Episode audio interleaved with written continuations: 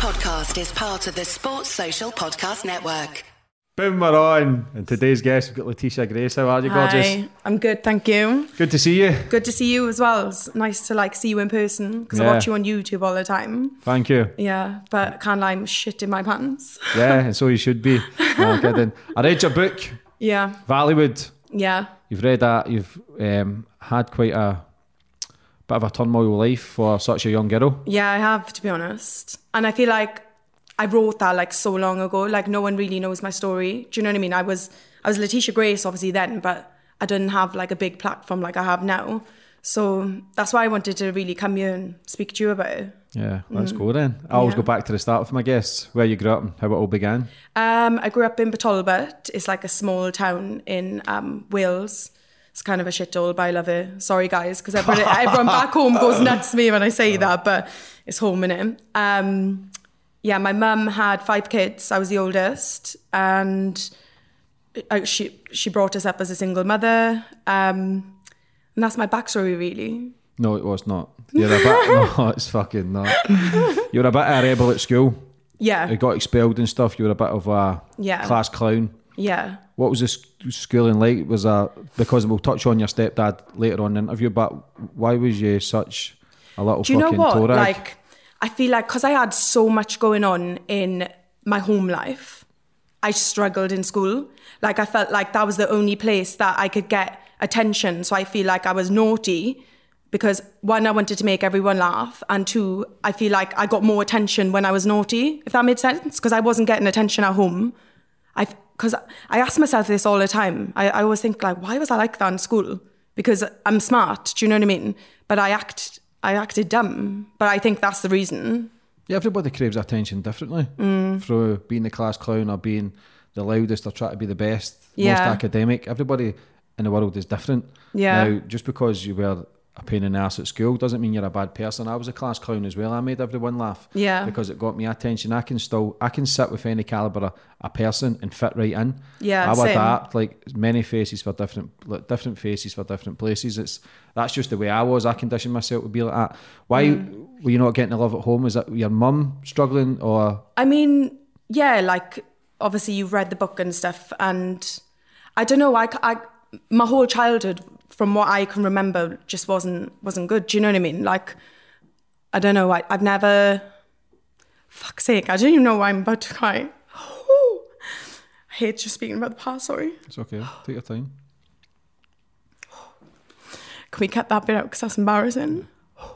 Take your time. I hate crying. Can you speak about the past much? No. To try and block it out? Yeah. But you've got to understand how far you've come in life. So you're as much as the past is brutal and Mm. painful, it also makes you who you are, stronger, more wiser. Wi- Yeah. more wiser. Well, well, probably it's um the pain in the past is a beautiful thing. A lot of people it can destroy a lot of people, but it can kick a lot of people on. Hundred percent, and I say this all the time because. Sorry, let me just get myself together. Fuck, I feel emotional. It's the time of the month as well. Sorry. Yeah. Whew.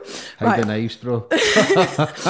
Nah, so um, I say this all the time because my brother, I don't know if you know, he's like a big rugby player now, and we um, we obviously grew up together. I'm four years older than him, so I've always felt like I've mothered him. He's been through the same as same things as me, but because he was younger, he doesn't really like remember much. And um, I always say like we wouldn't be where we are today if what we went through if we didn't go what we went through kind of thing do you know what i mean so as much as it's bitter it's sweet as well because if if i didn't go through all that shit i don't feel like i'd be where i am right now do you know what i mean Of course, man. And mm. that's where the I always say that shit, but you find your light. Only reason you find your light is going through the darkness mm. in life. Now we've all go through shit in life. Every Yeah. single person goes through it. Some people it breaks. Some people it makes them go. I ain't going to live that life. I ain't going to give my kids that life. Yeah. So it is different. Like everybody sees the world differently. Everybody handles heartbreak differently. Everybody handles abuse differently. Getting expelled from school differently. Addictions differently. Some people come out it. The blessed ones come out it. I feel blessed to come out my misery and darkness, yeah. but I still battle, including yourself. You can still see the emotion. Even probably leading up to this interview, you probably knew the emotion, but it's good to clear the air also. It's good to go, do you know what? Fuck it, that's my chapter. 100%. It's done. Now I'm going to create a new one.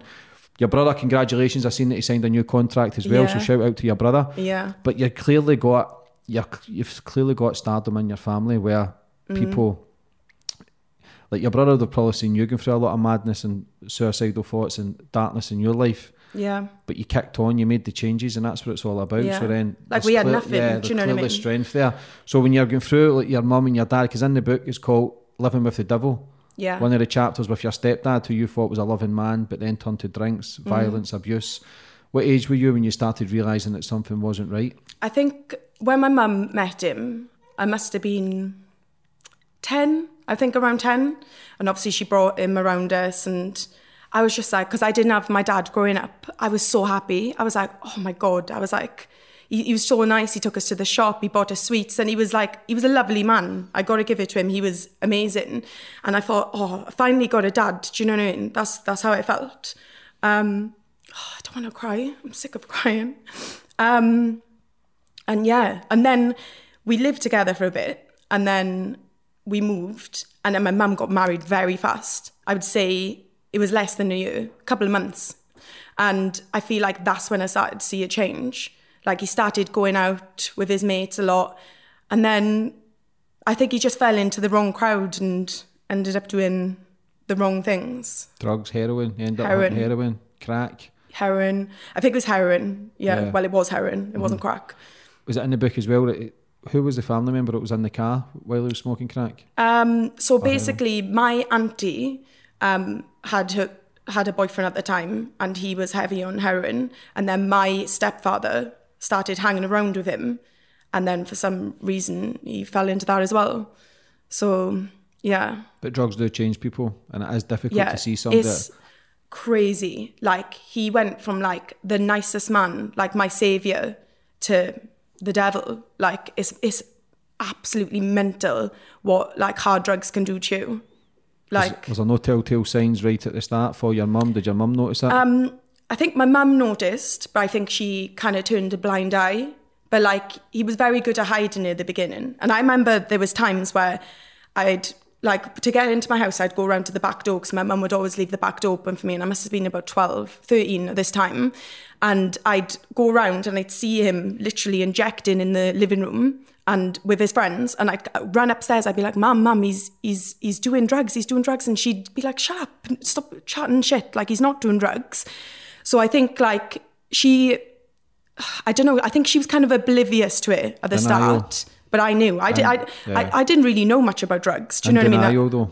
Huh? Your mum probably in denial. yeah, in denial, Probably hundred trying to cover. Because she loved tracks. him. Yeah, of course. Do you know what I mean? Love's she, a powerful thing. yeah, and she thought like he was the one. She got married to him. Like he was good to her kids. So yeah, I think she was definitely in denial at the beginning. Because your mum fell pregnant twice in the space of just Oh yeah, and I remember the first away. time she got pregnant, I was happy, and then the second time I got pregnant, obviously he was on the drugs and everything then, and I was just like, I remember just crying my eyes out. I was just like, no, I was like, what, like, why are you doing this? And she, it, she wasn't expecting that from me. Do you know what I mean? But yeah, she got pregnant literally. Well, there's a year between them, so it was pretty much straight away. how old were you? I was about when she first got pregnant with her first first kid with him. I was twelve, and then I think I was thirteen on the next kid, my next brother or sister. Yeah, but so it was. yeah. I don't want to say their names because. But crucial years for any kid to Yeah. see that shit. Now, Yeah. any sort of trauma, and there's like I think it was like 60 70 percent of childhood trauma Mm. has a bigger effect to then have addictions when you're older Mm. because we don't know how to, to deal with trauma. We don't know how to deal with pain, especially at a young age. Like your mum and dad, they ain't therapists, they ain't Yeah. they don't know how to speak out. So you done it through being a class clown, Yeah. being a daft ass. Yeah. Do you know what I mean? To hide, And hide the pain and Drinking on the weekends. what my age friends. did you start drinking? Um, I started drinking at 13, and I think I took my first drug as well at 13, and I was clubbing at 13. Like, that's crazy. Like, I've got a daughter now. If she, if I found out she was drinking and doing drugs and going clubbing at 13, I'd lose it. I would never allow that to happen. Like, Beautiful that's daughter, by the way, Winter. Oh yeah, she's beautiful, Yeah. she yeah, and she's five, nearly six, and it's just oh god, it's crazy to think like in another six years she'd be doing drugs and stuff. but that's my aim. Do you know what I mean? To just give her the best childhood she could ever imagine. Like she, I give her so much love. Like I must tell her about 40 times a day I love her. And I think that's important. Yeah, definitely. What age did your stepdad start coming out your life? Um, so uh, the one we're speaking about, the heroin guy, Yeah. he was my uh, second stepdad. So I had a stepdad before that who is um, my sister's father, and we lived with him. Um, I think I was about four, four till six, something like that, and he was an absolute twat as well, to be honest. Um, I don't even know what to say about it. He just like he just treated me and my brother terrible, if I'm honest with you. Like my sister would have like she was like the, the princess. She'd have the like the amazing room, and then me and my brother would share a box room. wasn't decorated, nothing. Literally just had the bare minimum in that room, and we'd just be in that room for like I, I, it was like we wasn't a part of the family. So my mum and my, my sister and her partner, they'd all eat on the table. And then I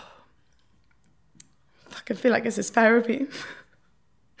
so yeah, like we were, me and my brother were just treated so differently. Like they'd eat on the table, we'd eat out in the hallway, on the stairs. Like it was just crazy. How old were you then? Six, I think. And my brother was like, I'm four years older than him. So he was like two. He was young. He doesn't remember much of it, but obviously, as a six year old, you're going to remember things like that. And I remember he was just such a horrible man. I remember little things like, could, do you know your, your memory? Like, it blocks the bad things out, doesn't it? Yeah. I remember things like he'd put us in the car seat and I, he'd pinch us and he'd pinch my brother. And I'd see, like, he was just horrible to us. Like, I hate him. Yeah, he's a horrible bastard, man. That's that's abuse at its highest level. That not just physical but mental. Mm. Mental abuse is worse. To feel like an outcast, to feel like an outsider, to feel like you're not good enough, to not feel that you're loved, and that's how when people go through their teenage years, they get addictions, they crave the boyfriends, sexual partners, because then you get that attention with being a basically a jackass at school to get Yeah. feeling good and feeling as if you were loved and important. But Yeah. it's a wrong. It's not. It's not really the right kind of love. Same as mm. all the criminals I interview. Like every single one is the abandonment issues there, where they crave a love and attention through fear and power. So people fear them. They don't love them. People Yeah. want to be their friends because they're scared of them. There's a difference. That's, and it's difficult. Like no matter what you do in life, no matter how far you go on, like the pain of the past is always going to be there. No matter how successful you come, no matter how big a show you can get, or hit a best selling book, no matter what the fuck it is. When we spoke earlier that when you go home and you shut the curtains, are you really happy then? That's when the fucking demons really kick in. Like Mm. Nah, we so can even sitting here, it's that we put the masks on as well. We're still scared that what do people think, what Yeah. they're going to do, how they're going to judge God, us. I'm fuck- so scared of like what people think, and I should. But you know what? Like when I was younger, I didn't used to be. Like I used to think, "Fuck everyone. I don't give a fuck. I'll I'll do what I want. I'll act how I want." And I kind of miss that person. But I I think like because I've been in the public eye now for over ten years. I think it's been over ten years.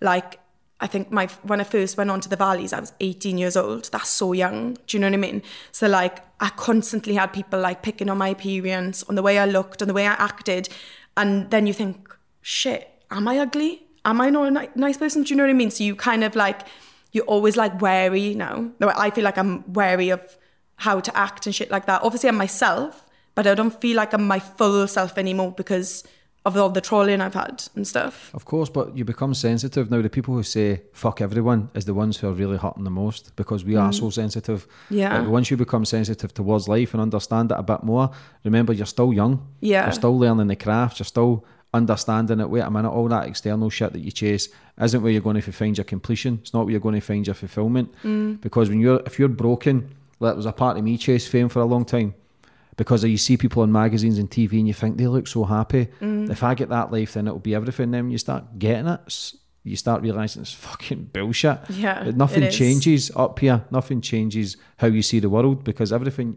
And I always fucking repeat myself, but everything's within. You must dig deep within. Treat Mm-hmm. yourself right. Speak better. Act better Yeah.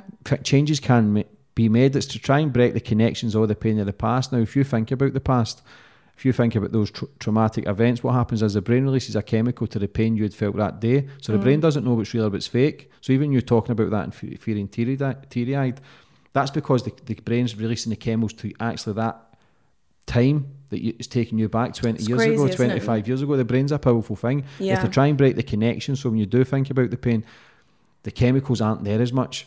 And that's difficult. That's Mm. how a lot of people work on their inner child is to go back to that moment and change the mindset and trick the brain to feeling that you don't want to feel fear anymore and scared. Yeah. It's fucking hard though. No, life's, yeah. life's, life's is. mad. Life is mad. It's crazy. And it's mad like how things can just proper like fuck you up in the future. Do you know what I mean? That's why with like with my daughter, like I, I just I'm so careful with her. I make sure she never sees me arguing. Like I just want her to have the happiest childhood ever. I never want her to grow up with that burden. Do you know what I mean? Of like a bad childhood. You can clearly see the, the pain is still there, the trauma is still there, but you've got to give yourself credit for still being here. I know. Do you know what I mean? Like it's easy to have take the easy way out, which is, it's not even an easy way out because I know you've been suicidal a couple of times. You've tried to take your own life. Mm. How old were you? Um, I think the first time I must have been 12, 13, I think. I think um, I think I'd done that in my house with a school tie or some, something like that. And then the one I remember the most was when I was like thir- 14, I think. I think I was out drinking with my friends. And like, when I say drinking, I mean drinking. I would go to the, I'd stand outside the shop. I'd wait for like someone like older to go in and they'd get me like a litre of vodka and I'd down it. And I mean like, go, go, go, go, go, go, go. Like, I can't drink for shits now, but back then I just I just didn't care. I just I just drunk to just block everything out. And I remember um we were all drinking on the streets and we were going we were like in and out the lanes and stuff. And I was just like I was like I don't want to be here anymore. And I remember just like I hate crying. I'm sick of crying. Um and I remember I run down the lane and everyone's trying to like find me or whatever. And it, it sounds so pathetic now when I think about it, but there was like a bin bag, like in one of the lanes in the back by the, by the by a bin, obviously. And um, I got the bin bag. It was like an empty one, and I wrapped it around my neck, and I was literally squeezing squeezing so tight, and I was thinking, I don't I don't even want to be here anymore. I was like, I hate crying. Oh, sorry. That's okay, man. Take your time. But it gets funny because it's actually like you wouldn't believe this. So I was like literally squeezing myself like this, and then all of a sudden I just could smell something disgusting. I was like, "What the fuck is that?" And um, I looked in the fucking bin bag, and there was like a dead kitten in that bin bag. so like, what's the chances of that? And I feel like that dead kitten Saved like saved life. my life. Mm-hmm. My friends always joke about it now, but. It's just mad. Like, what's the chances of that? You try killing yourself with a bin bag and there's a fucking dead kitten in it. Did you did you get any help after that? No. Did you tell anyone? My friends, yeah. Um, What about your mum? no. How's your relationship with your mum? Did you feel as if you were abandoned by her as well? Sorry, I just don't want to cry on this. Um, do you know, like my relationship with my mum growing up? I, I wouldn't even say it's like a like a mother and daughter relationship. So I want to get myself together because I don't want to be crying throughout this whole That's fucking okay, thing. man. Oh, whew. Yeah, like with my mum, I don't feel like we've ever had like a mother and daughter relationship. Like I'd look at my friends and their mums and stuff, and they'd be like showing them affection, kissing them, like telling them that they love them and stuff. But Were you envious of a lot of your friends then? no, I wasn't envious. But I've just, I'm just trying to say, like, I've never had that relationship with my mum. Mm-hmm. Like, only now I say we got a good relationship. But I feel like growing up, I, I can't ever remember getting hugs off my mum. I can't remember her telling me she loves me, which is mad. Like, Is your mum? Did she battle her own demons? Did she go through a lot of shit when she was younger? yeah, Also, yeah. you'll tend to see that kind of as um, a connection. Hundred percent. And now I understand more. But like when I was younger, I used to think, what, why don't she love me? Mm. But now I've got older, like we've had conversations and stuff.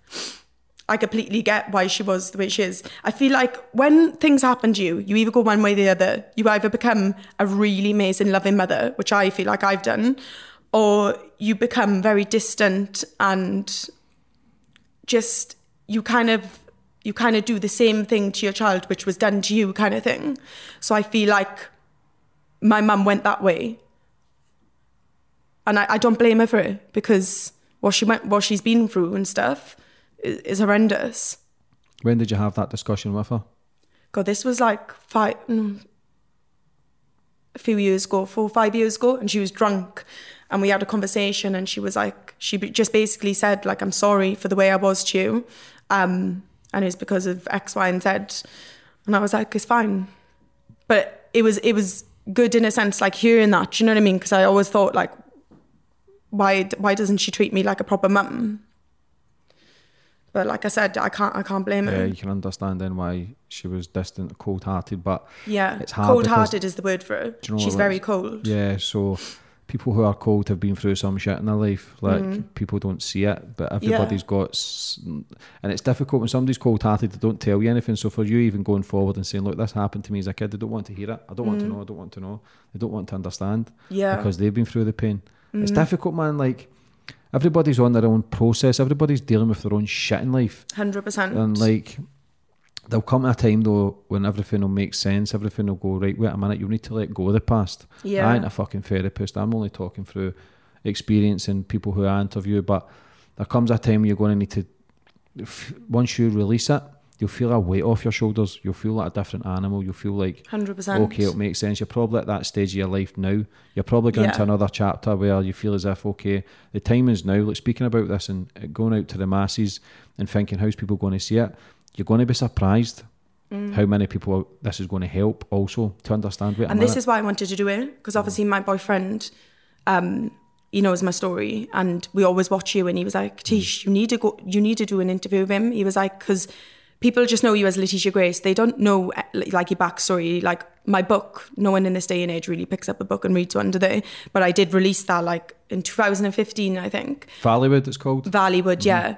Um, but he was like, you don't understand how many people you can help with your story. And I was like, do you know what? Like, you're, you're right. Like, if me doing this can help one person, then I've done a good job. Do you know what I mean? Yeah. But Yeah. There, there comes a time when you've got to understand that life does go on. You can't let the past consume you. 100%. and Let you you. It can, the past can eat you away. Yeah. It's fucking horrible. Like, it's, Mm. it is, it's a hard place to let go of now. As much as I can promote it and try and preach it, I still think about the past. I Yeah. Mm. still think I can't be asked getting out my bed today. But you need to force yourself. Happiness ain't a 24 7 thing. You don't just walk down the road course not. skipping and living life. Yeah. You've got to really work on yourself, try and eat the right things, exercise, just doing stuff that makes you feel good. Mm. Always try and, I don't try and promote alcohol or that, but a lot of people seem to go down the easy route and drink, Yeah. have a wine on a Wednesday night, and that before you know it, that one wine turns into a bottle every night. And Mm. because people rely on it so much to take them away from the pain of the past, Yeah. and it is difficult. Your first relationship was 14.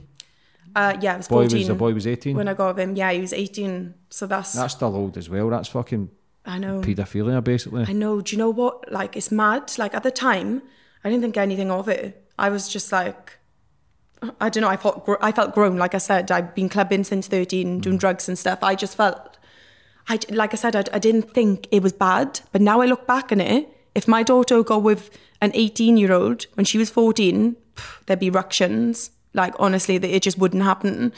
Um, so it's kind of crazy to, to see it that way. But, um, yeah, I felt like he was like my savior though, in a way. Do you know, because like I didn't have like a man figure in my life. Like I had obviously the devil. Um, I just felt like he kind of helped me at a time where I when I needed someone. So yeah, that relationship was was crazy to be fair. But Was that when you were craving attention? Yeah, hundred percent. Yeah. Yeah. Did it make you feel good though at the time? Yeah. Like he was he was a good boyfriend to be fair, at the beginning. How long like, did that last? we were together for four four years, I think. I finished no five years. I finished with him before I went on the Sake, man, valleys. that's a long time. Yeah, so I was with him a long, long time. Did you ever have that discussion that he was 18 and you were 14? No, never. You know, I didn't even think it was bad until like the like the other month. No, the other month actually. I was speaking with someone about it, and I was like, "Shit, I was 14, and he was 19." I remember at the time as well, my auntie was kicking off, like, because my mum told her that I was with um, an 18 year old, and I remember thinking, "Why is she going crazy? Like, um, he's only four years older than me, but it's actually like bad now when you think of it." Yeah, that's fucked up to be honest. Yeah. Yeah. But um the relationship with him was just like I just feel like I was young. I feel like he, he was a lot older than me. And I feel like when when we were together, I just felt like it, it was suppre- like I was suppressed because I was like young. I wanted to live my best life, and he was just like ready to like proper settle down. Do you know what I mm-hmm. mean? So yeah, I done drugs with him a lot as well. At 14? Yeah, That's fucked up, man. and I mean like we'd be on benders for like four days, no sleeping, no eat, no like no eating, just constant drugs. Because he was actually a drug dealer at the time as well. Was that a turn on for you? Was it a what? A turn on, like the bad boy of the streets, and but for a fucking young No, kid, man, you shouldn't even know what that is. I know it's mad. You know, when I look back at it now, I think, how did I do that? It's crazy. Like we'd literally be in a house, all my friends, all his friends, and literally just do drugs for four days straight. I felt like it was like I wouldn't say it was a turn on for me, but I felt like it was an escape for me. Like Yeah. I felt like I could es- escape everything. Were you? What age did you get expelled from school? Um, I think I was 16. It was in sixth form. So I done school and then I went to sixth form and they expelled me. Did you, do you know why? Yeah. Yeah. Why? But for the viewers, tell them why. Oh, right. it's pathetic. Um, so there was like this, my, like I said, I was the daredevil in it. I just made everyone laugh, and they were like, "Oh, go and do a striptease for the for the, one of the guys in the common room." I was like, "All right." So I went over and I done a striptease. Was taking my like tie off, my shirt off, and one of the headmasters walked in, and I was in a Catholic school now. Like we done mass every week. Um, every week it was like very strict. And he walked in and he was like, Lateysha. And I was like, and he was like, get into my room now. So I was like, fuck. So I went into the room and I remember um, my mum got called up and she was like, what's wrong? And I was like, I don't know. I don't, I, I don't know what's, what's, what's wrong. And she, and um, they were just like, we're expelling her. But it was a build up of things. It wasn't just that. I think that was just the icing on the, on the cake. I feel like I was just obviously very rebellious, always cheeky and it, it's so bad now to look back at it. Like, I would never want my child to be like that. But like I said, I feel like I just rebelled in school. I don't know why. I should have done the opposite, but I didn't. And I remember, um, yeah, I got expelled, and my mum battered me the whole way home from school. It took us about 10, 20 minutes to walk back home. She was like, You fucking stupid bitch. What are you going to do now? She was like, You need to go and get um, a job. You're not laying on the sofa all day. So I was like, Oh, God. So I didn't know what to do. And I remember I, applied to go to the army, but I got rejected. Um, Why? I don't know. They just rejected me. Can you imagine me in the army though? um, yeah. So then, what I end up doing then? I end up doing um, an apprenticeship. I done a hairdressing. No, sorry, a beauty apprenticeship. My mum was like. To be fair to my mum, she never. She's never let us just like sit there and not do anything. Like I've been working like since the age of 13. I remember I worked in a fish and chip shop and yeah, I was I was just like serving chips and fish and stuff. And I remember all the popular boys used to come. I used to run out the back, and they used to be like, "Lateysha, you need." And I was like, I oh, I can't even speak. I used to be like, "Yeah, yeah, yeah, I'll be there now." And I used to take my time because I used to be so ashamed, and I used to come home smelling of grease. And I only used to get like ten pound a shift, I think. But I've always been a grafter. Like I've always always had to work for my money because my mum didn't have any growing up. Do you know what I mean? And all my friends, their parents were all well off, so they always had shit. So the only way I could do it was by grafting, I guess. Yeah. When did the MTV Valleys come then? When you were 18? How did Um, that come yeah, about? I was 18. Oh, it's such a weird story. So I took my brother um, to have his hair cut. My friend had a salon in Port Talbot town. It's like a really small town. And I was there and they were like, um, my friend was like, oh, Tish, someone's just been in here saying, um, do we know anyone that'd be good on a Welsh reality TV show? She was like, everyone in the shop turned around and was like, Lateysha. And I was like, really? I was like, oh, that's mad. So she gave me a leaflet. No, they all give my number. And she gave me a leaflet and I was looking at it and it was like, do you want to come become the next Welsh superstar or something like that? And I was thinking, oh, that's, right on my street. Um, and at the time I was working in um, an energy company. I told everyone I was an accountant, but I was just basically copying. I was doing um, the admin and I'd have to cop like copy um what's it called postcodes onto like a different sheet it was such a shit and boring job and i remember right it's so weird before all this happened I, I always knew that I was going to be someone. Like, even when I was younger, like, I used to dance in front of the TV and watch MTV, and like, I was obsessed with just dancing, singing, acting. I loved it. Do you know what I mean? Um, and I remember I was sitting in front of my desk and I was doing my job, and I looked out the window. I went, I went, this is not for me. I was like, I'm going to be famous. And I remember telling myself that. And it's, it's crazy. And I think a few weeks after I said that, that happened. So anyway, they called me and I was in work and I went into the work toilets. They were like, "Oh, hi, you Lateysha. Like, so many people have given your number, blah blah blah," and they were just like, "Like, what you what you like as a person?" I was like, "Oh, I'm fucking nuts." I was like, "I love getting on it." I was I was like, "I love going out clubbing." I was like, "I've got a boyfriend," but I was like, "I cheating him all the time." like, I was, I, I was so bad. I was a savage. Um, and I remember they were like, right, we love you. Can you come up tomorrow? And I and I was like, I was thinking, fuck, I've got ten pound in my bank account, and it was in Cardiff, and that's like, I think like four, no, forty five minutes from where I lived, and I was thinking, shit, do I risk spending my last ten pound to go into this interview and like I might not even get it? Do you know what I mean? I thought. I was like, yeah, do you know what? Yeah, I'll come, I'll come. So I remember I put on like a gold dress um, and I had like a fur coat on and I had like bleach blonde hair then. It was disgusting. You've probably seen if you've Googled me.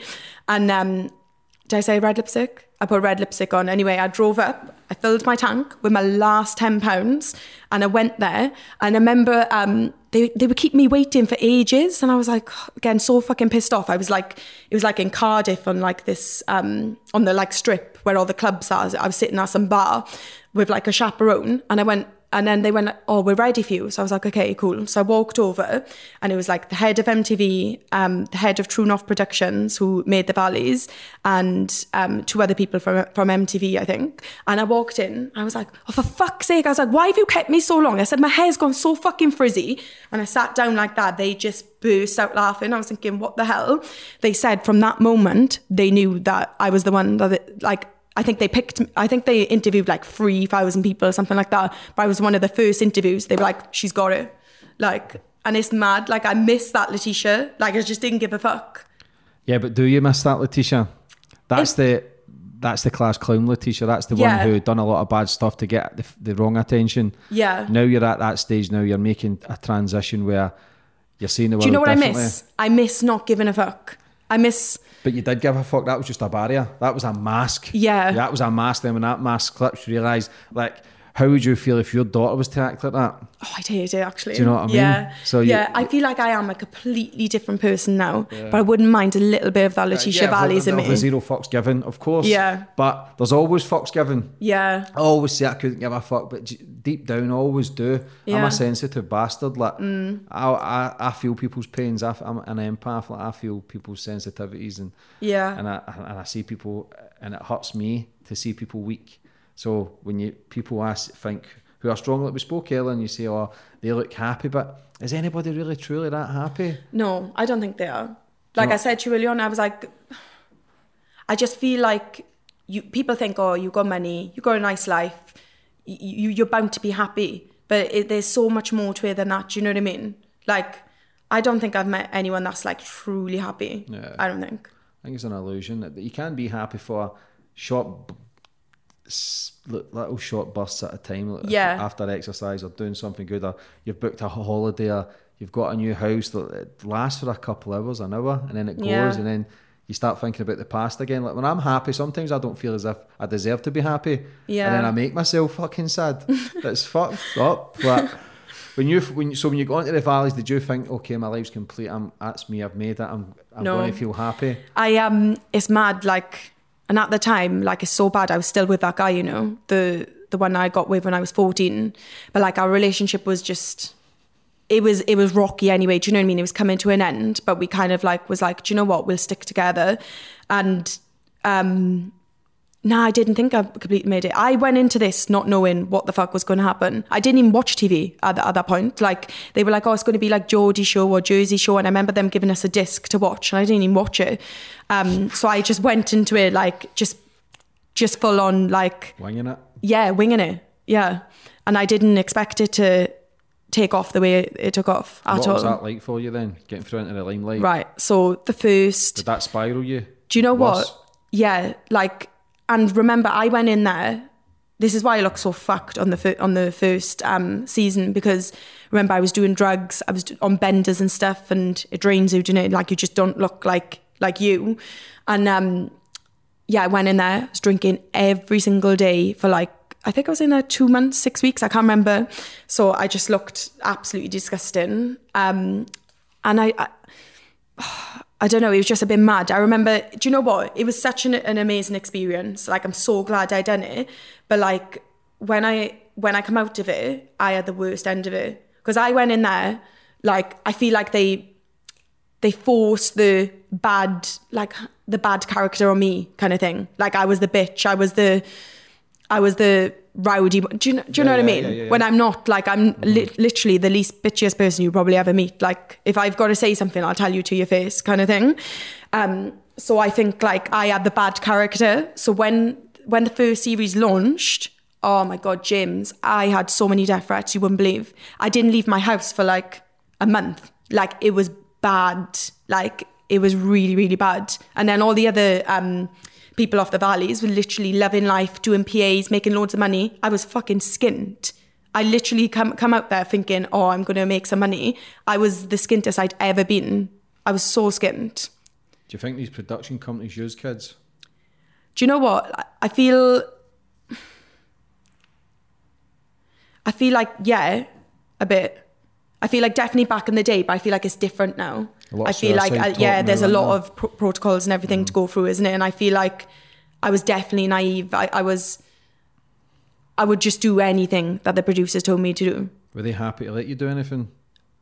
Yeah, I would do. I would. I would just do anything. I, I just didn't give a fuck. You're only fucking 18. Man. Yeah, I was Do you know what 18. I mean, like, and I had like fame just dangling there for me. Do you know what I mean? So, Mm-hmm. Yeah, I just when I watch back the first series now, I just don't feel like that's me at all. you see the kids going on Love Island and you see them coming out and committing suicide because nobody, like, back in the day, if you've got a tribe like 200, 300 years ago, there's only maybe 20, 30 people in that tribe. Yeah. So you don't really feel as much hate. Yeah. But nowadays, everybody's got an opinion. Everybody wants social media. Even social media is all bullshit. Everybody's Yeah. competing against each other's likes, Yeah. more likes. Like, I'll put a post out if I don't get a certain amount of views or likes, I'm thinking, oh, nobody loves me anymore. That's how fast the fucking It's it's, mind it's mad though, isn't tricks it? you. So when these mm. people are getting in and thinking, okay, I'm going to get in there, make a few million, I'm going to become famous, I can do what I want. Don't realize that it takes you 10 steps back. Yeah. Because it's a darkness, it's everybody's opinion. Or do, do I really look like that? Is that the way people think of me? Then you Mm. start doubting yourself, and then the hatred kicks in, then the self loathing, then the suicidal thoughts. Yeah. And that's when people end up taking their own life. Hundred percent. I feel like anyone that's that even thinks of doing TV, you've got to be very thick-skinned, very, very, very thick-skinned because Yeah. it's a it's a harsh world. I swear to God. Like like I said before, I went on the valleys. I didn't have insecurities. I knew I, I wasn't the best-looking girl. Do you know what I mean? But I I, I felt confident. And then after the first series, that had gone you ever people- suicidal again? yeah, suicidal. I felt insecure. I'd like honestly, people. I feel like I got the worst end of it. Like people like, oh my god, look at her fucking teeth. You can grate cheese with her teeth. You can fucking chew through barbed wire. te- Horrible But yeah, twats. Yeah, horrible like honestly, bastards, like yeah. it was bad, and everyone in in my hometown hated me as well because. I went on there. I was like, "Yeah, I'm from Poor Toilet, and it's fucking full of skip brats." But I was just saying anything and everything to get myself on the show. Do you know what I mean? I yeah, love, yeah. I love where I'm It's from. entertainment as well. Yeah. Like people who are on uh, Geordie, Sh- Geordie Shore, Geordies hate that eh, only way is Essex. People in Essex Yeah. hate it. Like, We had fucking um what's it called when people protest to get the show off? They were like, You're making a In bad Wales? example of Wales. Like it was it was big thing in Wales. Do you know what I mean? But I was like, we're not really making a bad example. Do you know what I mean? This is how kids act. We get go out, we get fucked off our face, and we just live live our life. Do you know what I mean? Like this is what your kids are doing, but it's just not being tele like it's not being on TV and kind how of long thing. did that last? Two years. So I think it was like a three years, I think. So I stopped filming when I was like 20. The last series was when I was 21. What was that like for you? Did you have other things? In It was pipeline? bad because I just thought this was going to go on for ages. Do you know what I mean? I didn't, I didn't plan ahead. Were you getting paid for it? So yeah, so the first series I got 800 pound, I think. That's fucking eight hundred pound. yeah. To go And, through like, that pain and torment. and Yeah, it's mad. And I, mem- I remember coming out like like broke, absolutely broke. And I remember I had a car on finance at the time. This is like 10 years ago now. I couldn't afford my payments. My car got taken from me. I've never even said this to anyone. I don't think any of my friends know this, but I couldn't afford to keep my fucking car. Like, how mad is that? So my car got taken away from me. Um, like I said, all my all my other um, TV mates, they were all getting PAs and everything. But because I was the most hated, and I think because I was black, I don't feel like I was getting work like them. Do you know what I mean? So um, it was it was hard. I can't lie. Really. think there was a lot of racism? Did Oh, hell of a lot. Yeah. Oh god, yeah. And I was like, it was only me and Leroy, so Leroy's mixed race as well. And yeah, the racism was bad. Like on Twitter, it was honestly, it was bad. Were you good friends, the cast? Yeah, I, I made some good friends. I'm still friends with like Carly now. She's gone on to have a baby, and Natalie.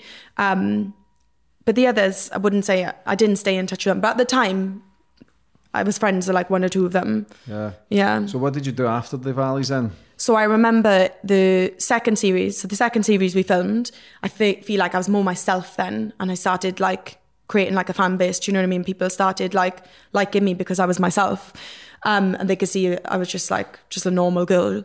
Um, and then the third series. So uh, the second series we got paid eight thousand pounds, I think, for that. And then the third series, I think I got like sixteen thousand. I think I got paid more than everyone else. It's still not good, do you know what I mean? But at the time, I was skint, and I was like, mm-hmm. that, I felt like it was a lot of money. And I remember it was a good series, loved it. Like I really enjoyed doing the valleys. Like it's it's not every day you could say I lived my fucking best life from the age of 18 to 21. Do you know what I mean? It mm-hmm. was like we was in uni, but like it was being filmed kind of thing. Um, but I remember we didn't get a fourth season, and I swear to God, I cried for days because I was thinking I didn't have a backup plan. I was only 21. I didn't think that far ahead. I didn't save my money. I, I was just stupid with it. Do you know what I mean? Going out partying every weekend. And I remember they told us, right, there's not going to be another season. And I remember all of us was devastated. Like it was bad the way it was done, to be fair, because it was just like we thought we was going to go and um, go and film season four. It was all planned and everything, and last minute it just got pulled from us. What kind of views were you getting on MTV? Um, oh, a lot of views. Millions? Um, I don't know about millions, but there was a lot of views, and now I know they regret it because they said they they, they punched themselves about it because they were like it was such a good rating show. And I think Ex on the Beach actually came out, out around the third season, and I think they wanted to focus more on that. That's why it got pulled. But um, Would you do it again if it popped up? what the valleys? Yeah. Yeah. so there was meant to be a reunion 10 years last reunion? year, the year before, and I filmed like the backstory for it and everything. And again, it got pulled. Mm-hmm. But I would do it 100% because it'd be so nice to see everyone's in a different kind of um, Matured a bit? yeah, everyone's mature now. They got kids, they got babies, they engage. Do you know what I mean? It's like one of them's a lawyer, Jenna's a lawyer now. So it'd be so cool to just like Mm-hmm. just catch up with everyone. But it obviously wouldn't be as crazy because I that can't. life, man, like you've got to take your hat off to anybody who tries. Yeah. Especially in the reality game, like it's, you've got to have a, a big set of fucking balls because Yeah. you're going to you're putting yourself in the firing line to Yeah. Mm. be hated. Now a lot of people hate their jobs, they hate their lives. Yeah. So if they see people having fun and they see people try to make something in their life, people fucking hate that. They do, They, they yeah. do hate it. Yeah. People are bastards, like, but there's a lot of goodness out there. There's a lot of good people, but anybody that does these reality shows, you have got to take your hat off to them because no matter how successful you are in these shows, you're going to get hate. Yeah. But people still watch. Yeah. It's just exactly. to learn to understand that it is only words, but all human beings we, we feel those words. We feel that. Like, Yeah. why do they hate on me? What is it I've really done for them to do that? And, it, and that it can be difficult. So after that get cancelled, what happened with your life then? I remember I was living at, in Cardiff at the time, um, literally having the time of my life, Still like partying? literally partying all the time. Um, and I lived with one of my friends, um, Garvin. I had to think of his name then. And uh, no, we literally had such a laugh. Like literally, we were out Monday, Tuesday, Wednesday, Thursday, Friday, Saturday, Sunday. Like it was, it was, it was mad. And I remember the show got pulled, and I was thinking, fuck what the fuck am I going to do? So my only source of income at the time, because I had Instagram, but there was no like posting and shit like um, collabs and shit like that. It was that wasn't a thing back then. I wish it was because I would have made so much more money, but it wasn't. So I was thinking, fuck, I'm not going to have any more PAs. I'm not going to get paid from the show. What the fuck am I going to do? So I was like, I, I don't know what to do. And I had a friend at the time, and she was like dancing, like doing, um, she was like a stripper in, in Cardiff, earning so much money. And she was like, Oh, Tish, I'm going to Miami. Like, why didn't you come with me? Like, we could dance out there. And I was just like, Oh, I don't know. Like, I couldn't dance. And I, I was just like, Oh, I don't know. And she was like, Come on, like, there's nothing else you could do. And I remember I had a, a bit of savings left. So I thought, Do you know what? I'm just going to go Miami and just go it there because I couldn't go to a normal job. How can I go from being in the valleys, literally steaming off my face and every single episode, kissing people, like, oh, can I just put it out there as well? I never had sex in it. Everyone used to be, everyone used to say, oh, you're such a whore, you had sex on TV. I've never once had sex on TV. But like, the show was mad. It wasn't PG. Do you know what I mean? It was it was extreme. So I was like, how can I go from that to just go into a normal job? No one's going to employ me. Not one single person. They're going to laugh at me if I walk in for an interview. So I was like, fuck. Um, and also like my ego. I didn't want to go back to a normal job. I was just like, I just felt like on a high. Do you know what I mean? Like I, I just didn't want to go back to that kind of thing. So I went to Miami. I don't know if I'm going to completely keep this in there because I don't think man, no one really knows about this. Um, and my friend was just like, um, yeah, let's go dance out there. So I was like, oh shit, okay. So I remember like Googling like how to, I'm dead, how to strip dance and shit like that. Like, and I was watching YouTube videos, right? And um, there was just some some girls in just some mad outfits. I remember watching one, one video, and um, they were climbing up a pole, and then there was a girl at the pole, and she was shaking the pole like that. So I was like, right, okay, I'm gonna have to like remember that one. And I remember we got there, and we auditioned for this club called Eleven in Miami, and it was like basically like um it wasn't like a ratchet club. Do you know what I mean? It was all like very pretty girls there, very rich people go there. And I remember um, I auditioned and I remember I had to get in one of these podiums. I was I, I couldn't dance gyms. I still can't dance now. so I was just like like that. And, and I was only 21, you know, just like dancing. They were like, right, you got the job. So I was like, fuck. So I'm basically working in Miami, Stripper. being Ill- illegal. Like you're not meant to work there. And um, yeah, so I think I worked probably like four times. I couldn't do it. How much did you make? Ah, fuck all. I made no money. Like honestly, I think one night I earned like a thousand pounds, not a thousand dollars. Mm-hmm. Oh, I must have made about two thousand dollars the whole time I was there. And all, and then I blew all my savings club in. And I remember, um, I told you about that pole dance thing because I, I want to tell you this story. So I remember there was three stages, right? There was one stage where it's like at the back, no one really sees you. The second stage, you're in the middle, and um, like people see you. And then the third stage is where like all the NBA players are and like they're throwing money and stuff for you and you, you're on, you've got like a big pole there. So I was like right okay. I said to my friend you climb up because I couldn't fucking climb the pole and I was like and I'll shake it. So she's like all right okay cool. So she, we go to the um, podium. She climbs up and I start shaking the pole like this. All of a sudden like about 20 security guards run up on the on the stage. They drag us off. They're like what are you doing? What are you doing? It's not um, secured to the wall. You're not meant to move the pole.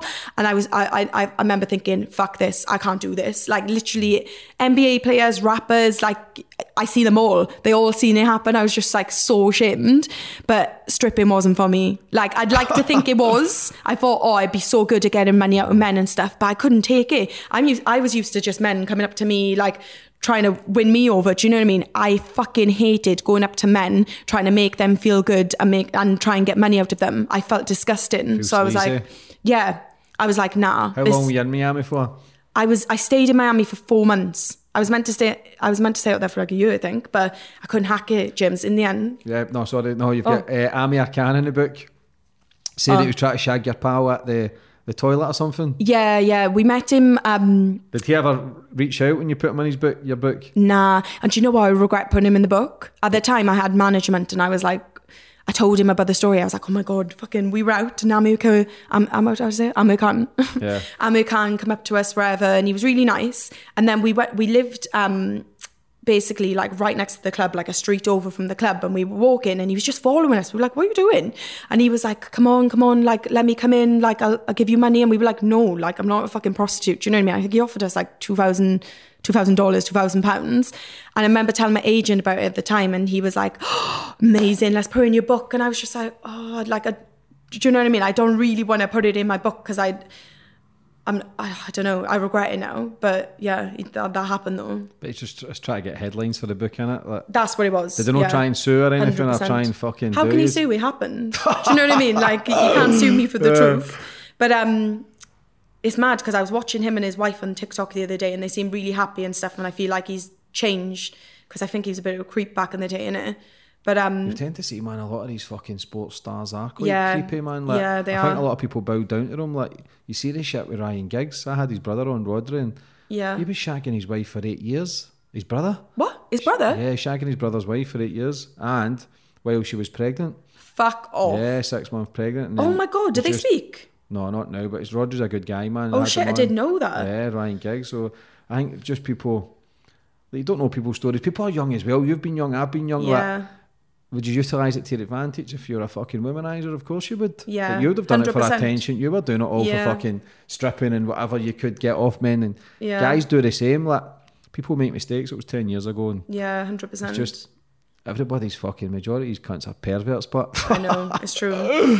But um, what yeah. did you do when you come back from Miami? So I remember I left Miami because I just got depressed there. I just feel like it was because I'm like a country girl. Like it was so weird for me to be there because like it was just like everyone you meet wanted to be someone. So you'd be like, oh hi, nice to meet you. Yeah, I'm an artist or I'm a model or I'm.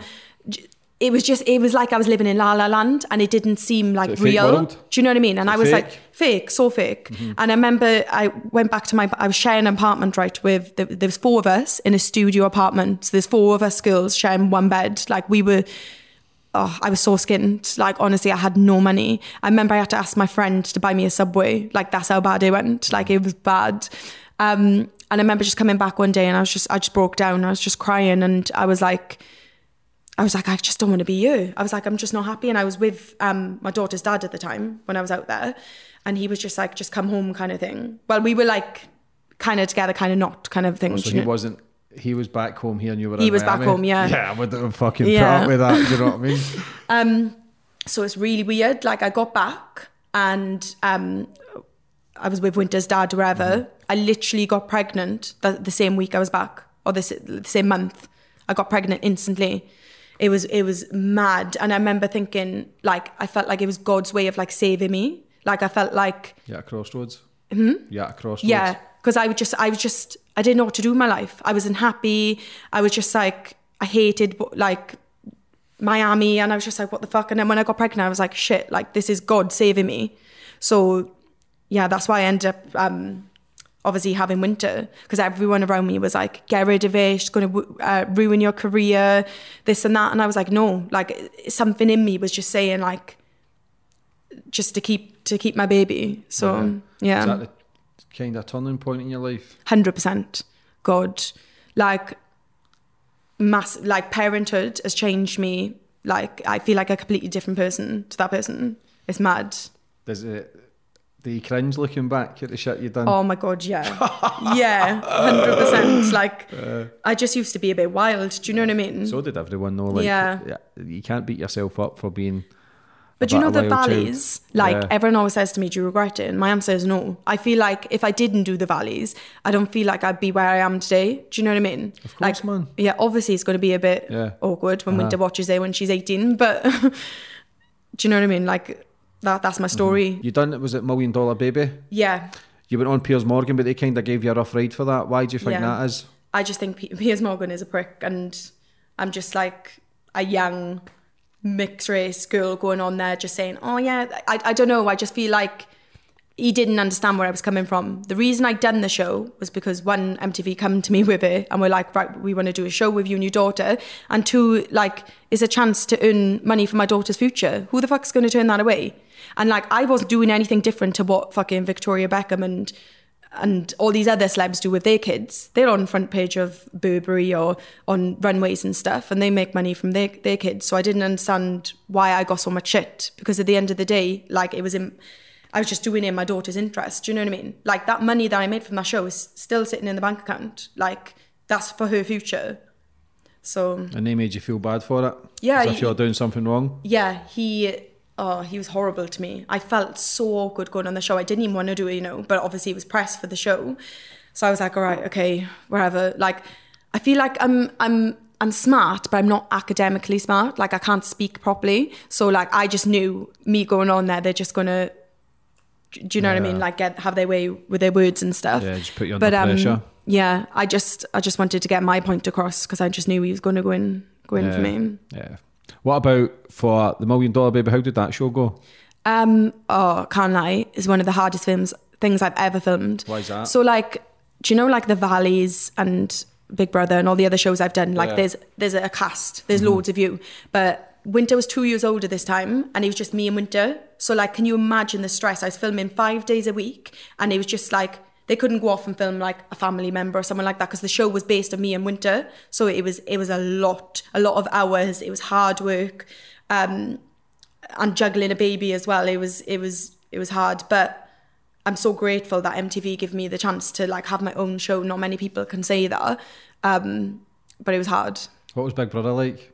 Oh, Big Brother was one of the best experiences of my Was life. it? Yeah, because like I watched that when I was 11 years old. Like I loved it. Like I remember just just watching it constantly. It was on Channel Five or Channel Four. I can't remember. Um, so I always, always, always wanted to do Big Brother. And I remember um, at the time I just had winter, and I moved to Wales, and I was li- like living in like a council flat, had no money or wherever, and I was doing like a uni course, and I had no TV work, nothing like that, no money coming in for social media because that wasn't about. And I remember my agent rings me and he's like, Tisha, and I was like, yeah. It was on my birthday. It was the 25th of November, and he was like, Big Brother want you to do their show. And I remember just breaking down and crying, screaming, crying. I was like, no, no, no. I was like, you serious? And they were like, yeah. They, he was like, it's not a celeb one though, it's a normal one. So I was thinking, okay, wherever. Um, and oh, do you know I'm so thankful for for Big Brother because I was in a bad place like like I told you financially and everything I like I was scrimping and saving like and and, and I I felt like a failure because I had a daughter and obviously I just wanted to give her the best life I could and I felt like I wasn't doing that do you know what I mean so I was like I needed I remember I, I remember manifesting before this happened actually have you ever read the book called The Secret Yeah, yeah, yeah. yeah Law of attraction. yeah, and I read that and I remember writing in my notes, right? I want to move to London. Um, and at the time I had like £100 in my bank, okay? Um, I want to save £20,000. I want to drive a Range Rover. Um, and I want to like get back, to, back get back on TV kind of thing. And then the week later that happens, I have that phone call. It was fucking mad. So I remember um, just like right i'm going to do it i think they only paid like a thousand pounds but it was hard for me because winter was nine months old at the time and obviously it was just like me and her we lived together but i thought in order to get to where you want you have to sometimes like make Sacrifice. sacrifice things make hard decisions do you know what i mean so i was like do you- i was i'm in an in about it do you- and- but I, then i thought do you know what i'm going to go on the show i'm going to fucking win it and i'm going to make a life for me, for me my daughter um I was one of the hardest things though at leaving her. So I remember I'd done the show. Um, literally, it couldn't have gone any better for me. I did get voted out, um, not by the public, but by um, someone in the house because he see me as a threat. He just knew I was going to win it. I was the favourite to win um, in the bookies and everything. Um, yeah, and I remember just leaving there and boom, like the money started coming in. Like I was getting um, social media posts, I was getting interviews. Like I was, I started, I I earned a lot of money after that. It was crazy. And I remember like a month after coming out, I looked at my notes and everything that I put in my notes, I had accomplished. So I moved, I ended up moving to London. I remember thinking, because at the time I was living in um, a council flat, and I was paying like £300 rent a month. And in London, you can't get anywhere cheap. It was like, I think my rent where I moved was £1,250. I was thinking, how the fuck am I going to afford every month to pay £1,250? But I thought, you know what? Let me just move up. I'll, I'll fucking I'll manage it. You know what I mean? And like I said, money started coming in. And then I remember like two months, three months probably after the show, I looked at my notes and everything I put in my notes that I was manifesting, I I accomplished. Yeah. It was it, it was mad from going from being completely skint, living in a council flat, to living in London, driving the car I wanted, having that in my savings, and um, obviously I was getting loads of work. Yeah, So- manifestation is very powerful. It's so powerful. you are what you think, and people. That's where you can change your mindset, change Yeah. the way you see the world, and the, change the way you look at things, and the things you look at change. Like Hundred percent. you can change your outgoings, you can change life. It's not just a case of writing it down. No, you've you've like you could you've that down, but you've still took the leap to go into Big Brother. Yeah. Knowing the fact that when you've done the valleys, the hate that comes with it, all the the Yeah. bullshit. So knowing that you're going to put yourself in the firing lane again, it can stop people from going. I don't want to do that again. Yeah, So you, you took the leap and done it, which is I good. did. Your ass, what was the script when you fucking bent over and your ass popped out or Oh, something? was yeah, that yeah. the Fryland? So um, I didn't have um, a, an, a proper eviction. Okay, so I only had done bit on the side because I was evicted in like one of the games, so I didn't have an eviction. And they were like, "Oh, Lateysha, come on, bit on the side." So when I was in there, I was constantly fucking eating because I was so bored. So I was just eating like mayo and chicken sandwiches ev- every day. Do you know what I mean? I was like eating, eating, eating, drinking every night. Um, and I remember uh, I come out and I tried on this dress and it was size 10 and I thought it was a bit tight. And I wasn't going to wear any knickers right? But I thought I thought let me just put I there was like a pink thong and I put it on. And then I went on the show and I remember Winter was in the crowd with her father at the time. And um, in the in the house I used to twerk all the time. And do you know one thing I love about Big Brother? I think I'm glad I done it because none of it's like edited. Like it's you can't there's no producers telling you how to act or what to do. I was completely and utterly myself. And i think that's when people just started to like see the real me. Do you know what i mean? So big brother done me a world of good i can't lie. So anyway on big brother bit in the side um rylan was like oh like show us a twerk because i was always twerking in the house. So i stood up and i just went you go like this and you went but and then I just seen everyone laughing and I felt like, like a gust of air and I was like, what the fuck? And then I realised my fucking skirt had popped. I was like, no! Like, honestly, do you know, like when you just want the ground to swallow you up? That's why I wanted to happen to me. I was so ashamed. Mm-hmm. And I sat, I remember just sitting down and thinking, fuck, like, oh my God, like I was so ashamed. um, and I remember everyone tweeting like, "Oh, she set she set it up. It was fake." No, it wasn't. I just put on fucking loads of weight. Do you know what I mean? My dress just went up that went fucking viral. Mm-hmm. I was shocked. I remember I had friends traveling like, in like Peru or something. The Peruvian kids were watching it on their phone, just like watching over, laughing, laughing, laughing. Um, it was mad. Yeah. It was crazy to come out to get evicted like by a housemate and obviously I didn't get a proper eviction and everything and for that to happen felt like it was like a, obviously it was embarrassing but it was a blessing in disguise that took my career as well from from there to there it was it was crazy Isn't it mad those things that are, yeah that, it's the ones that's most unexpected that can change your life for yeah. the better it's, it's all about is try, try, try to create a platform for yourself and create a, bla- a, a, brand to then feed your daughter, which is the main yeah. objective. You done Ex on the Beach as well. What was that like? Oh, that was such a good experience. Um, when, when was that last year or the year before? I loved it. It was so good. I'd never done like a dating show or ever. So when they come to me with it, I was just like, hmm. I was like, yeah, okay. Um, yeah, it was a laugh. Just had a laugh, just drinking all the mm-hmm. time. Obviously, I had a bit of a. How'd you get on with the, the booze now? I don't drink. Do I li- no. I do you know what? Since the Valleys days, like, because uh-huh. imagine drinking every day, right? So we'd wake up at eight o'clock in the morning we'd have to get up at eight o'clock in the morning. We'd get ready. We'd be out filming all day. We'd get back at six o'clock. Then we'd have to get ready to go out. So then we'd pre-drink. Then we'd drink all. Um, we drink obviously on the night out. We'd come back. We'd drink all night, and then we'd go sleep at like four, three in the morning. So we'd have like three hours sleep a day, right? It turned me off drink. Like, and drugs. I haven't touched drugs. Fuck. Since. Since I was like nineteen, I think, before winter.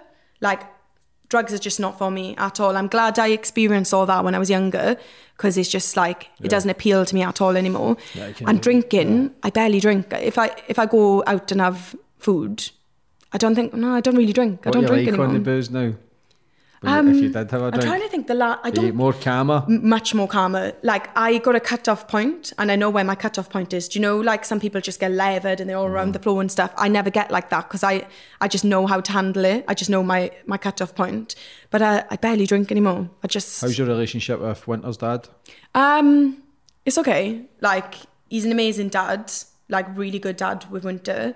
Um, but I, I wouldn't say like we're just civil with each other. Yeah. Do you know what I mean? I think that's the way it should be. So we co-parent. He has a, a week, I have a week. So the week I don't have a like I get to do things like this and um, get all my posts completed and stuff. So that's good. Co-parenting is hard yeah. at the same time. Do you know what I mean? But like that's I've got to be fair. Yeah, you've got to work with each other, man. Yeah, it's, it's not the kid's fault in any way, yeah. shape or form. It's to be the best parents possible, which yeah. is, and if you can have a good relationship, it makes things, even just having a civil relationship makes yeah. things better. What do you think looking back at your relationships and that? Um, all my previous relationships. Yeah. I think, I don't know, I just don't feel like, I feel like I've, I, my past relationships, it's just been, how can I explain it? Like the one when I was 14 to 19. No, that's a fucking weird one. Yeah, that was that was just a weird time in my life. I feel like I just that was just a comfort thing for me. Do you know what I mean? Like and then with Winter's dad, I felt like I was just young when I got with him as well. We got I got with him when I was 20 21, 22, no, 21 I think. I was 21 and I just feel like I was in a weird point in my life and I felt like I don't know I, I don't know how to explain it. I just don't think we were meant for each other. We were never meant for each other. We we like chalk and cheese, me and him. but at the end of the day, we've had a beautiful child that's come out of it. But it was it was it was a hard breaking up because I've always because I didn't have that family unit Yeah. growing up. I wanted to give my daughter that. You know what I mean? So I think I was staying for the wrong reasons when I was with him, um, because we just didn't we didn't get along. Like we really didn't get along. Like, and now I see that. Now I'm in a new relationship. I've been with my boyfriend nearly two years now. Like, I see the difference. Do you know what I mean? I know. Like, I don't feel like I was in love when I was with my child's father. If that makes sense. But like now I know what love is. How does he handle it, your man, that the attention and the stuff that you've done in the past? Is he Um, okay with it? Yeah, do you know what? Like he, I think me and him get along so well, and we're in like such a good place because we've experienced similar things, like in our childhood and stuff like that. So we connect on a whole different level. It's like mad. Like with my child's father, we didn't really have that connection. Do you know what I mean? But he's cool with it. Like he, um, he doesn't get jealous. Like he's really like laid back. Um, but yeah, he knows I've been wild and stuff on the valleys. He's seen it all, but he just loves me and accepts me Yeah, for who a, I am. that's a good what I man. mean? Then what Yeah. about when you were, when you start to getting fame and getting attention? How do you know who's right and who's wrong? Like, do people then want people just want you for because of what you're doing as well? Where you can't really trust anyone. Yeah, I feel like that's been the case with a lot of people. Hmm. Not even just relationships. I feel like friends as well. I feel like there's, I feel like when when you're known, I feel like everyone just wants to be your friend just for that fact. You know what I mean? Simple fact. So that's why I've always kept my day one friends that I've grown up with, like my friends, and they I'm so close to them. Do you know what I mean? But I've had friends come in and out of my life, and I just feel like I, I feel I generally feel like a lot of people have used me to get to where they want to be, and it's sad because I, I wouldn't do that to someone. Yeah. But I don't know. And as you get older, you get more walked in you, mm-hmm. and you realize a lot of things. Your book, how did that come about, especially at a young age, to be doing an autobiography? Um, I remember it was on the Valleys, and I had an agent at the time, and obviously he knew everything about my life. Like I just because I was really close with him, and he was like, "Tish," he was like, "You need to do an um, an autobiography," and I was thinking. The fuck? Don't like old people do them? And he was like, no, like what you've been through is like crazy. Like some people, like some people that are sixty haven't been through that kind of thing. And I was just like, oh, okay. And then that's how I ended up doing it. You happy with it? Um, How was your response? good? I had a Yeah. Mm-hmm. good response, but me and my mum didn't speak for a while. Was it hard for her? Yeah, Mm-hmm. I feel like I feel like she likes to push everything in the back of the back of her mind and act like nothing happened. But at the end of the day, it's my story. It's what happened to me. So if I want to speak on it or to help people, then I will. You're going to get another book out? Maybe in the future. Yeah, maybe. So plans for the future moving forward? Um, future moving forward, I want to. I'm in the middle of buying a house actually. Yeah, so I want to get more on the property ladder after this. Um, I don't know. I feel like I'm done with TV. I don't feel like. I don't think you are. Don't you I think? I think if something pops up, you'll be fucking all over it. I don't know. You know. You will, man. I'm telling you. Do you reckon? Something else will pop up in the next, maybe this year, next Do you know what I'd love to do? I'm a celebrity, get me out you. That's Yeah. like one Big Brother, and that was one of my things I've always wanted to do. So maybe that. Um, mm, trying to think where else. I want children, more children. Yeah. Like I love being a mum, Mm-hmm. and yeah, that's it. Really, that's Mm-hmm. all I can think of. What do you think looking back in your life so far? um, looking back at my life, I just, it's mad. I feel like I've been through things that no kid should have ever been through. Um, but like, I don't know, like I, I, a lot, I, I get angry about it sometimes. Like I just, like I said to you before, like I just feel like I've been through what I've been through to take me to where I am now. And that I need to be grateful for as well. Because I feel like if I had everything I wanted growing up and I didn't experience the things I experienced, I don't feel like I would have had the drive and determination to get me to like where I am now. Yeah. For anybody that's watching, it's maybe been through abuse, physical, mentally, sexually, it's maybe struggling, it feels abandoned. What advice would you give for them? Just don't give up and don't don't let your past hold you back. Do you know what i mean? Like use it to motivate you and get you to where you want to be because mm-hmm. like you you can get past it and like i'm not going to say like i can't say like you're going to forget it because i don't. Do you know what i mean? There's days where like i'm really depressed and i think about everything that's happened but just keep pushing and just use that fucking pain and that trauma to drive you to where you need to be Have you ever been to counselling now? Or, i went to uh, counselling once Not feel the connection there? Um, Did you not feel the connection? Do you know what? I felt weird speaking to someone that like I didn't know about my problems. and I went and I was literally I come out there hysterically crying. I, I I'm I, I like to like keep things close to my heart. Do you know what I mean? I don't really like to talk about things. This is why I never done an interview like this. But like lately, like I feel like You I'm in a point in my life where I'm changing, like mentally, physically.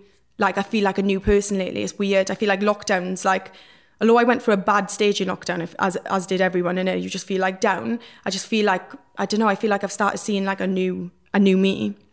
Yes, when you get older and you start maturing, you realise, okay, I don't want to hold in because we all start to know our feelings and emotions when we're feeling down. It's easy to feel down and then portray it not feeling down, but when you are feeling down, it's okay to have down days. Yeah, it's okay to feel fucked 100%. up. Like, Yeah. people are always saying, "Oh, James, you're doing well, this and that." I still feel like going fucking nuts. Yeah. I still feel like getting a big bag of cocaine and just going and fucking going wild. But I just know the consequences now. I know what's right for me. I know what's wrong for me. If I make mistakes, it's purely down to me. Yeah. I was very good at blaming everybody else. Mm. Every, all my actions is down to me. Yeah. Fuck everybody else. It's my life. I'm going to lead it the way I want to lead it. And for anybody watching as well, like push on, kick on. Like, Yeah. if you're battling, just don't battle with putting a plaster over yourself with alcohol and drugs because it'll just make it a hundred times Oh, fucking worse. times worse. How are you feeling after today? Yeah, I feel a lot better. Yeah. Yeah. But you're an amazing pe- person, man. You've got great energy. Oh, thank I you, believe this is just then do a, a, another chapter, flip it, and then kick on in life and, and do what the fuck you want to do. This is the Yeah. you've not even hit your prime yet. Do you know I what I mean? I You're, know, you're for all the shit that you came through, man. You just got to own it. And um, Yeah. but for coming on today and Oh, telling your story, man, no, it's been an amazing. Yeah, you've been like I says, too. man, you're. I think you're great. Yeah. Great energy, and I look forward to seeing what you do for the Oh, rest of the thank you, future. James. You can also watch my podcast on my YouTube channel. The link is in the bio if you'd like to subscribe. You can follow me on my social media platforms to see who my next guest is. Follow me on Facebook at James English 11, Twitter James English 0, Instagram James English 2. You can also download these podcasts on iTunes or Spotify. Sports Social Podcast Network.